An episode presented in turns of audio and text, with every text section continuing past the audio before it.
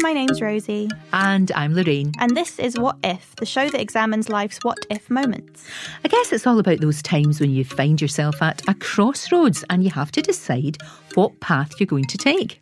Yeah, and for every path you choose, there's one or two that you might have decided to leave behind. And how does this change and affect your life? Yeah, because we've all had those moments, haven't we? Well, in this podcast, we'll be walking that unbeaten path with an incredible lineup of celebrity guests, asking them that all important question what if? This week we welcome Rob Rinder. Now, Rob, of course, has got his own show on ITV, A Judge Rinder, where he sorts out disputes and, and gives really sound advice. And we started by asking him what if you'd stuck with acting rather than become a lawyer? I think I wanted to be an actor because I was a show off more than I had any meaningful form of talent, really. Mm. But I could fake it.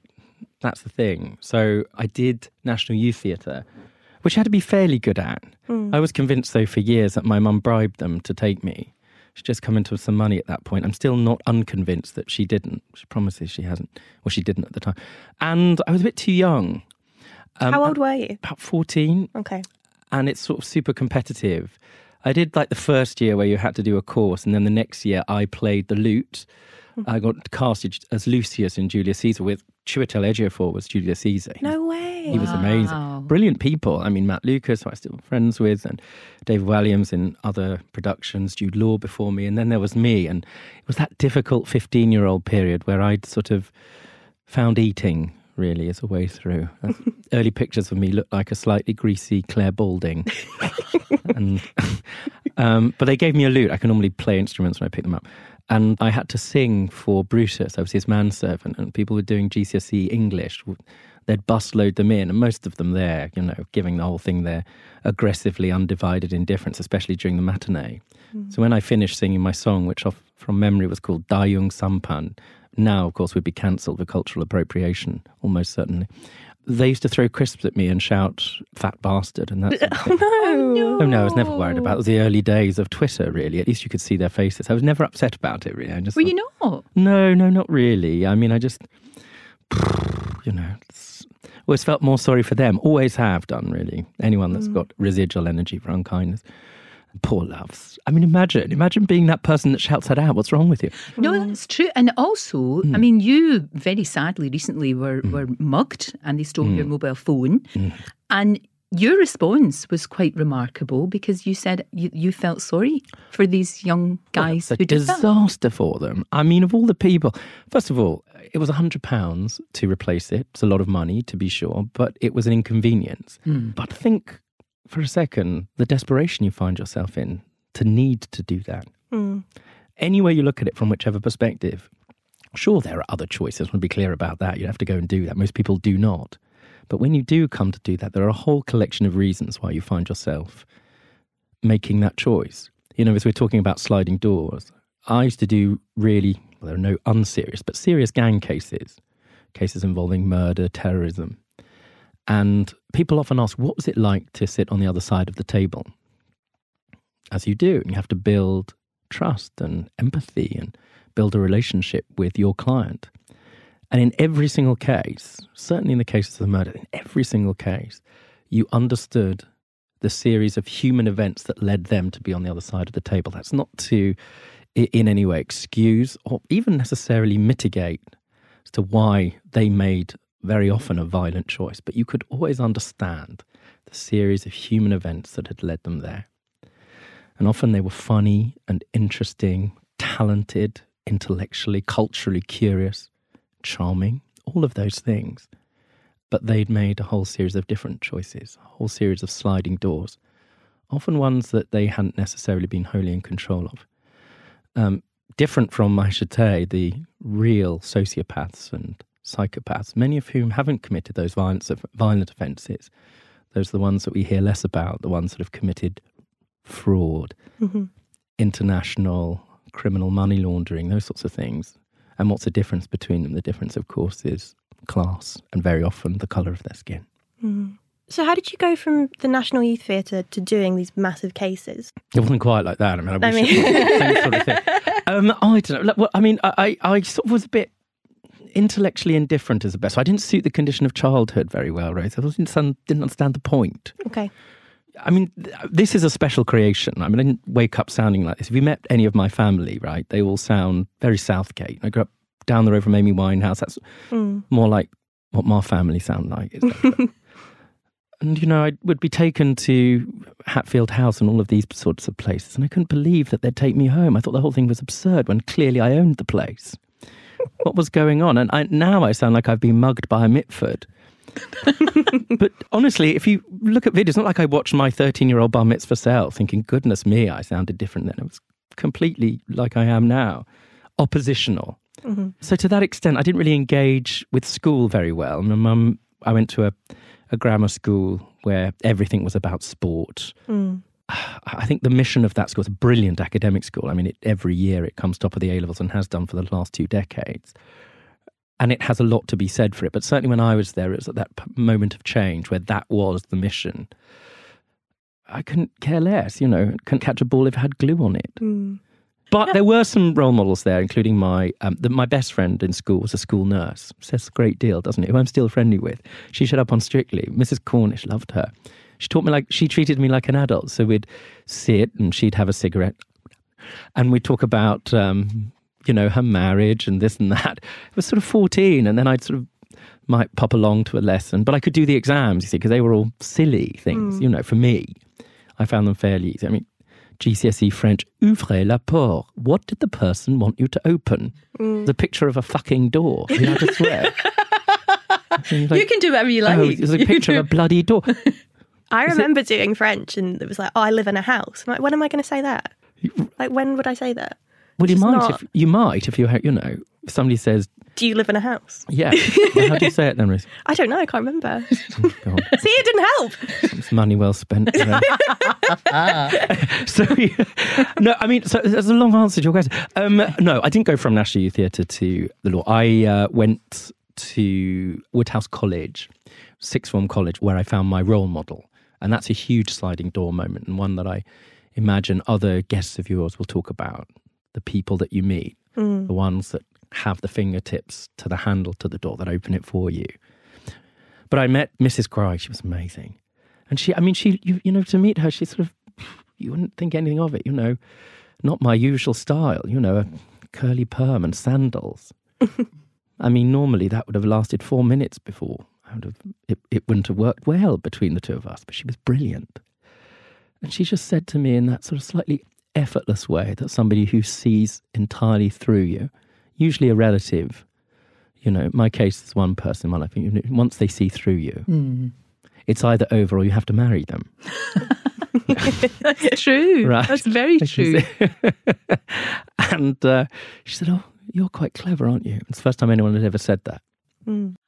Right. So she she saw you. She saw me. Yeah, she saw you. Right. And that's really important. That doesn't happen all that often. Not really, does it? Yeah, I believed her. And I wanted to meet her expectation. And I think that really matters. Hmm. I think it's different when it's not a family member telling you that Sure. because you're not used to it, I guess. But I think we do that with all of our friends and our loved ones. Hmm. I think you try to conspire to create the best expectations of your friends possible. And when they don't live up to them, that's fine, but you want the very best for them. And when you tell somebody that they're great and they can do things, they tend to meet the promise of your thought for them. And she, you know, exuded that. She was amazing. And so I started sort of, it was like a switch went on. I wasn't actually terribly academic before then, sort of all right, average.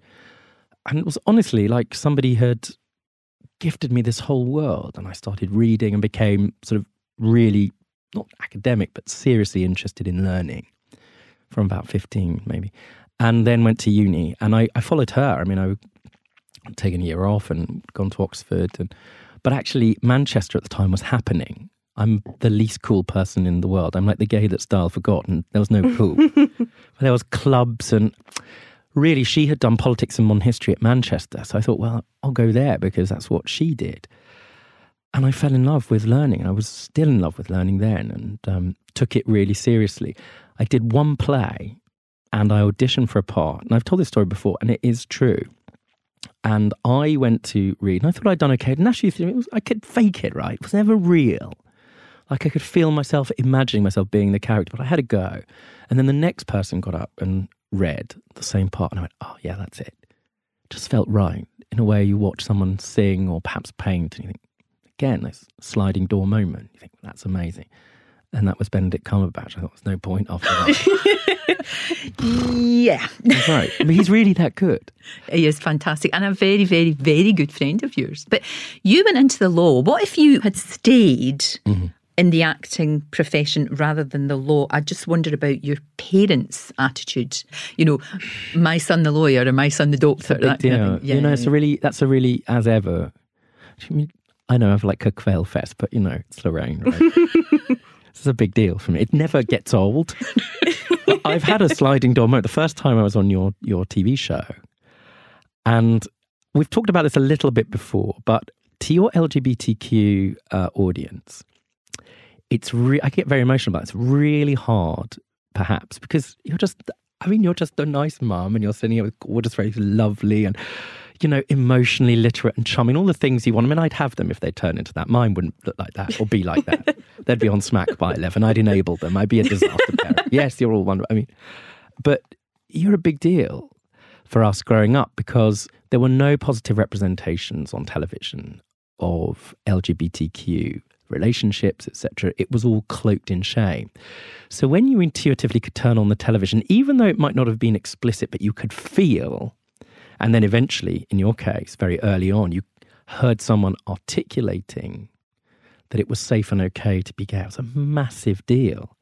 That moment where it began to be okay for you to be decloaked from the shame wasn't necessarily coming from your family, certainly not in my case, but just society at large. And so your question is connected to that, which is that, you know, I was aware that was going to have to come out. Jewish family accepting pretty much and liberal and all of those sorts of things. But nevertheless, I certainly knew that it would have been easier for my mum to receive the news I was going to be a gay barrister than a gay actor or a gay writer.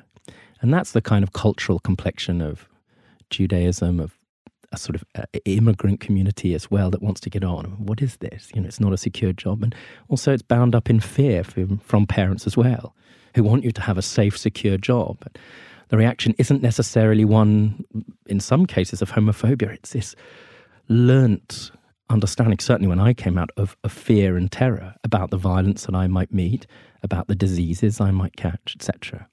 So, yeah, saying I was going to be a gay barrister, gay part, but being a barrister to Yeah. some extent Sure. cushioned the blow, Yeah, I can. insofar as it was a blow back then. Yeah, and it and it was, and it's you forget actually all of that.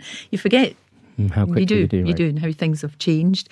Of course, Mm. the law. I guess when you said, you know, you said you're a bit of a show off. You can do that. Sort Get- of. Sort of. Can you in the legal profession a little bit? I mean, certainly when we watch it on the, the telly or in movies, Mm. you know, and we see amazing actors. You can doing dress up in a way. You can get a wig and like a little. No, that's not why I did it.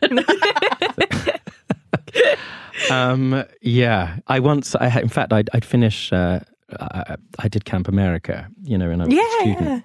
And I went to this Jewish camp. I'd never seen any sort of Judaism like it. There was kids walking around called things like Crucifix Finkelstein and all of this sort of stuff. It was insane. Anyway, I sort of made friends, and one of them or two of them came to stay in my house, and I'd just become a barrister. Um, and I want to be kind about this. You know, I haven't spoken to her for a while, but I mean, she wasn't the sharpest tool in anyone's box, I would say. But um, I put on my wig because I just got it, just to be about to be called to the bar, and she said, "What is the point of that? Everybody can tell it's a wig." It's very true. It's true. true. I never told that story. It's that- true. Yeah, She's right. It's right. Yeah. Yeah. Because you just accept it that that's what you do, and then you think, but that's a bit daft. It's not though because it's about anonymity. It's funny enough. My mum came to watch me as I was prosecuting a case, and being quite challenging Mm. to. Actually, no, sorry, I was defending a case. It was about a, my client had tried to kill somebody outside of a school. He was acquitted, and he said he didn't do that. He was running a case of self-defense, and he said that the alleged victim in the case had started it. And naturally and understandably, he said that she was, his case was that she was a, violent, explosive person. And part of my job is to demonstrate Yeah. his instructions and to persuade the jury that that might be true. Certainly, if his liberty is to be deprived. And my mum came to watch me in court as I was cross examining this woman. And I think she was grateful that I had the anonymity Yeah. of the wig and the gown, that it separated me, the lawyer, from the person. And when I left, she said she wasn't quite sure whether to be deeply proud or deeply worried, either way. But I did debating at university. That's how I ended up becoming a barrister. Oh. Yeah. Walked into a uh, student, whatever it is. What's well, they have that? mm, What do they call? You know, when you fair things, freshers. Fair. Oh, yeah, oh, yeah, yeah. yes, yes. Yeah. And there was a guy going, We're going to do debating. I thought, right, we'll do that. And we became really good at it. And everybody, that was my sport. Hmm. I'm so cool. I had almost no sex. I was talking about this the other day. Almost no sex at university. It was so depressing. Because everybody supposed that's what they're all supposed to be doing. Obviously not Manchester, you. Lorraine. I know you should. I was in there was part. It was like people said, "Oh, the Haçienda." There was music Yeah. happening. What I went to the like the, the gay village sort of once, and had a shandy. I was pathetic. I mean, talk about you know. At the end of this, I know you're going to ask me about my regrets. So I'm not going to include it, but I need an opportunity to say this now. I mean, I I just missed out.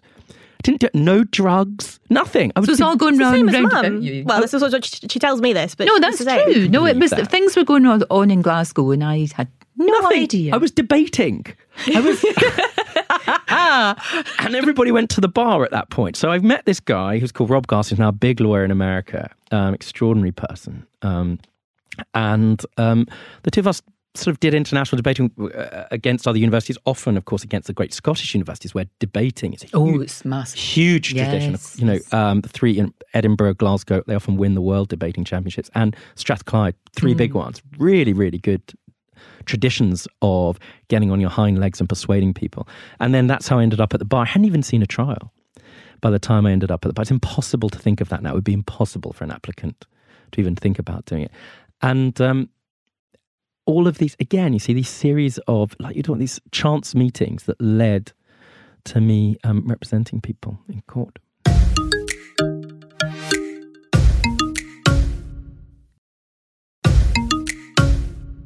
Course, we know you as Mm. Judge Rinder on telly. How you know? What if that hadn't happened? Was that something that you desperately wanted to do? Was it no? No, no, no, no. No. No, that's, I mean, that's a full on, Really? random as random could possibly get. Oh.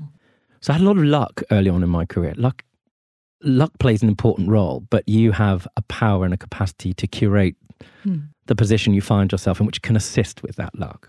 In my case, I was doing really serious work quite young. It's about how old are you now, love? 26. So lovely. Sorry, lovely. I- it's just lovely. Anyway, um, yeah. So I was your age, actually a bit younger, when I was junior counsel in what was then the biggest murder trial of the year. So it was a terrible case of two young women who had been killed outside a hairdresser's on New Year's Eve. Letisha Shakespeare and Charlene Ellis. Do you remember I that? remember. Oh, I remember that. Yes, I do. 2004. Mm, Right. So you've been very little. yeah. Very interesting case for a variety of reasons and an important one. But uh, the reason I got that case is because I'd been, you know, jobbing barrister and one influential solicitor saw me. And that particular day, I'd done my job, which, you know, was an important one, where I'd given a police officer a rather difficult time who, you know, had not followed the law. I'll put it that way. Ultimately, my client was acquitted correctly, uh, in my view. And then I got a series of these high profile cases. And then from there, again, it builds, right? Especially if you throw in this other complexion, this other dynamic of ambition and putting it first, often at the expense and cost of other relationships. Certainly in my case, I pursued it and networked. And I wrote a book about money laundering. It's a veritable thrill ride. I don't advise any of your listeners to. the publisher said, Well, would you like to dedicate it to anyone? I said, Just tell people not to operate heavy machinery. But from there, I ended up doing international criminal cases, really serious work. And at that time, I'd begun to become depleted. On around that time, again, about making luck, I was sort of, because you have to keep going, was writing, doing other things, right? So I was writing these TV ideas. They weren't for me to be on TV, I must emphasize, with sort of friends that I'd made over the years. And we were going to bring back Crown Court. Oh, I loved Crown Court. Right. Documentary. I've never seen it, so I don't know what it is. Oh, it was so cool because it was real people were the jurors, weren't they? Right, that's it. I mean, that was what that was Right. the, the unique thing about it. It was actors being the, the, the lawyers and the, the so it was all made up. criminals. Yeah, but the real people decided whether or not they were guilty, didn't they? Right. I'd love to have that. I know. It's. I think the problem is nowadays, at a time when reality TV hadn't necessarily taken root. Yeah. And I think there was a, you know, I wonder whether people would respond to actors. I think they might. I mean, anyway, think they would. We thought it was a good idea. idea. And um, I never know who anyone is in television. And as you know, I don't give a monkeys or I don't care who's in. I mean, you know, you know. I've, but anyway, this particular. I mean, I only met her once, but um, she said it was the worst thing I'd, she'd ever read.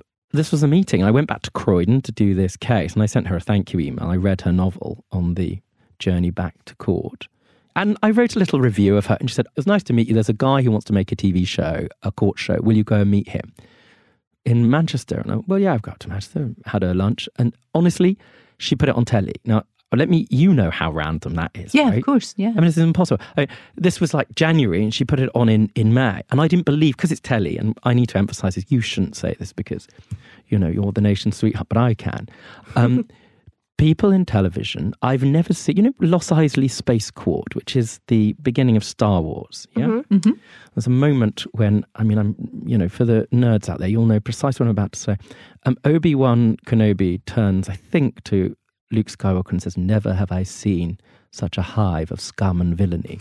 now, bearing in mind that I used to work in some of the highest security prisons and in international law, including applying for international extradition warrants for some of the worst people that have walked the face of the earth. Hmm. In terms of the kind of emotional dynamics of people in television, I've certainly met similar types. Hmm. One of the other things about it is that in television, what happens is that nobody, there's about one person that makes a decision. And often, in fact, more than once, I've been in meetings where if I'm bored, I'll just sort of have fun with the whole thing. But, you know, one person makes a decision, the rest of the people are, well, what they do is they try to politically position themselves to avoid any of the responsibility in the thing in the event that things go wrong and to mm-hmm. claim all the credit in the event that everything's a hit. Which I could see sort of straight away, right? Sort of, this is hilarious. So I didn't trust a word anybody was saying. And I think it's very important in television. Like one or two people you can rely on, you cling on to them. You know, those are your brain's trust and you, you, you really hold on to those relationships. But otherwise, I mean, it's television, right? Hmm. So I didn't believe a word anyone was saying. And I took a brief in Jersey, little known, but an important case. It was the Jersey Independent Care Inquiry, where they were looking back over 50 years um, of historic child abuse. Yes, cases. I remember that. And they were mm-hmm. very, very I do. concerned Yeah. because there was no separation between mm. the prosecutorial and legislative branches of government. In other words, there's a small place. You know, the people who are running the inquiry were also the legislator. So they need an independent person Okay. to have access to all of the documents to give them to the judge. And I was in charge of writing the policy and all of that stuff. That was the last job I did. And then I flew over to Manchester and there was the court. I swear, no, it's- people don't believe in TV. They're like, I couldn't, mm, yeah, what? I mean, genuinely. I thought, and, uh, you know, I sat down in case number one, you know, a woman was suing a, a wedding photographer and she'd bought this other woman with her and said, oh, I'm so glad you've brought your mum to court. That's my sister. Yikes. Right. but also, it was a. But then, case number two, and, and this is when I sort of fell in love with the team and making the program realize how important it was. Um, because we're really regulated by Ofcom. I mean, I know there's an element of pantomime in some of the cases, but if you come and sit and watch a day of court, we'll have six serious ones and two which are, you know, about a goat eating the contents of a woman's handbag. Difficult law in that, by the way. Anyway, Can we talk to you about Oh, yeah. something that's uh, lots of sparkles, isn't Oh, yeah. it? Yeah. And uh, glittery balls. oh yeah. glittery balls. Um, yeah, strictly. Hmm. What if you hadn't done strictly? Because I mean, you just shone. I've never seen anybody on any telly show ever Hmm. having such a great time. Because no one died, Lorraine. Yeah. I mean, that's the thing. It was such a thrill. I was like, this is great. You know, I mean, first of all, it's easy because there was like no expectations. You low, you know. I mean, I was obviously, as I am often in these things, hired to be the the camp joke act a bit, and yeah, I mean, I did that on that. You know, the uh, when I ran across Africa, and we were originally supposed to go to the, the the tundra of somewhere in Mongolia, and they put me in the ice bath because you know they wanted John Inman on steroids. They're waiting for the the yelping poodle moment. Of course, I don't do that. No. Bugger off, you know. Yeah. I'll decide how. Whereas strictly, I mean, it was just great. It was absolutely brilliant. I mean, they put a camera in your face and they try to make you nervous, which I was in the first week. Oh, I don't know how you I do didn't it. want to look honestly. like well, I didn't want to look like an idiot, but at the same time, no one died. But I was really, really and um, I asked. I mean, obviously, that that I was saying just like being in here, there was these spotlights, and first week, uh, you know, you, you have to record all of this pre-title stuff, and Hmm. You know. I was just repeating, rote fashion, what this young producer was saying to me. So I found myself looking down the camera and saying, "My whole life, all I've ever wanted to do is get to Blackpool." I was like, "What?" do me play. You know, I mean, a nice night out and all that. But yeah, it was. What I don't know what would have happened. I just had a great time. Oh, it's not It a great experience. And then, of course, you mm. were Lumiere. You know, in Beauty and the Beast, when you and you mm. won. Let's not go mad about that. I mean, But you won. You won. my agents um, had a melt. They were very unkeen for me to do it, to say the very, very, very least. It was what was it called? Celeb? No, I don't it- bloody know. I mean, the point about it was that bearing in I mean, I suppose one of the challenges I just wanted to, I mean, I, after the uh, series of documentaries I made, the the work I really want to make moving forward is facilitating ways of getting people to tell their stories, Mm. especially where there's any kind of conflict. Well, the Who Do You Think You Are one was incredible. Thank yeah, you. and, the documentaries you did as well. you. And it, we've got to hear these stories while we still can. Right. You know, this is the thing. But also, it's a way of communicating with people afresh. And I think that's more urgent than ever. It's not just your generation, but the younger generation too, uh, uh, which has, I think, become a kind of great big social affliction. That years ago, you and I might really vehemently disagree politically about something, but th- those political views would sit in the part of our minds where perhaps the logic was governed. And as long as we were respectful, we could agree to disagree and meet the next day, and that would be that. For a variety of reasons, chiefly, I think, driven by social media and the ways in which we've come to communicate with each other, your political points of view, your attitudes towards certain things in the world, I don't think are, I don't think that they sit anymore exclusively in that part of the brain. So consequently, deploying logic, even facts, aren't necessarily going to persuade people. And worse still, because they're in the emotional hemisphere, they sit where your identity is governed. So consequently, if I perhaps suggest that you might be wrong about something, that's an attack on your identity mm-hmm. and is understandably threatening. And so I think perhaps one of the ways we can improve that, and I've noticed that it's helpful, is when you're having a discussion where you disagree with someone really seriously, there's three elements to it. The first one is to say, look, I've heard what you've had to say, and really do the difficult listening and mean that you've heard what they've had to say. The throat clearing is the these are the facts that I have, which are uh, directly opposed to your point of view, and I think that you're wrong. But I'd like to tell you a story. And I think nowadays those stories have to come first. Often, when you're trying to change somebody's mind about a deeply held view that they have, the human story is the starting point and then getting out the way. So I wanted to tell those stories, you know, be there about Israel Palestine, be there about really challenging issues. And obviously, we told the stories of, of the survivors in the Holocaust, for example.